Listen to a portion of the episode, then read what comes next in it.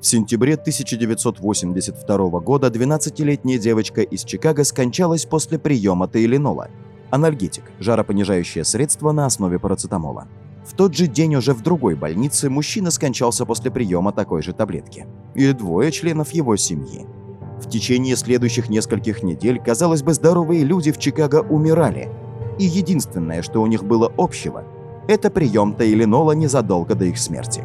Когда компания Johnson Johnson отозвала флаконы и провела экспертизу, выяснилось, что многие таблетки Tylenol Extra Strange содержали цианид калия. Как только это стало достоянием общественности, Johnson Johnson выпустила множество рекламных объявлений и предупреждений для потребителей, чтобы они воздержались от этого продукта. Компания начала усердно работать над упаковкой с тройной запайкой, которая бы предотвращала подделку.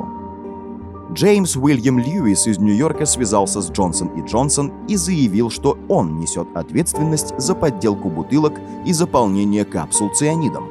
Он потребовал 1 миллион долларов в обмен на то, чтобы он остановился и перестал подделывать продукцию.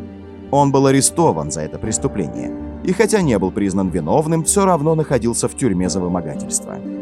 Даже после того, как компания Джонсон и Джонсон защитила свои флаконы с тейленолом от подделок, Широко распространенные новости о том, что произошло в Чикаго, спровоцировали преступления аналогичного характера по всей стране. Еще несколько человек умерли от цианида, обнаруженного в других безрецептурных лекарствах. Убийство с Тейленолом в Чикаго – одна из немногих реальных криминальных историй, которые вызвали реальные изменения в стране. Контроль качества фармацевтических препаратов увеличился в десятки раз, как и безопасность их упаковки. Хотя у ФБР не было достаточно доказательств, чтобы признать кого-либо виновным в этом преступлении, имеет место мнение, что ответственность за это действительно несут Джеймс Уильям Льюис и его жена.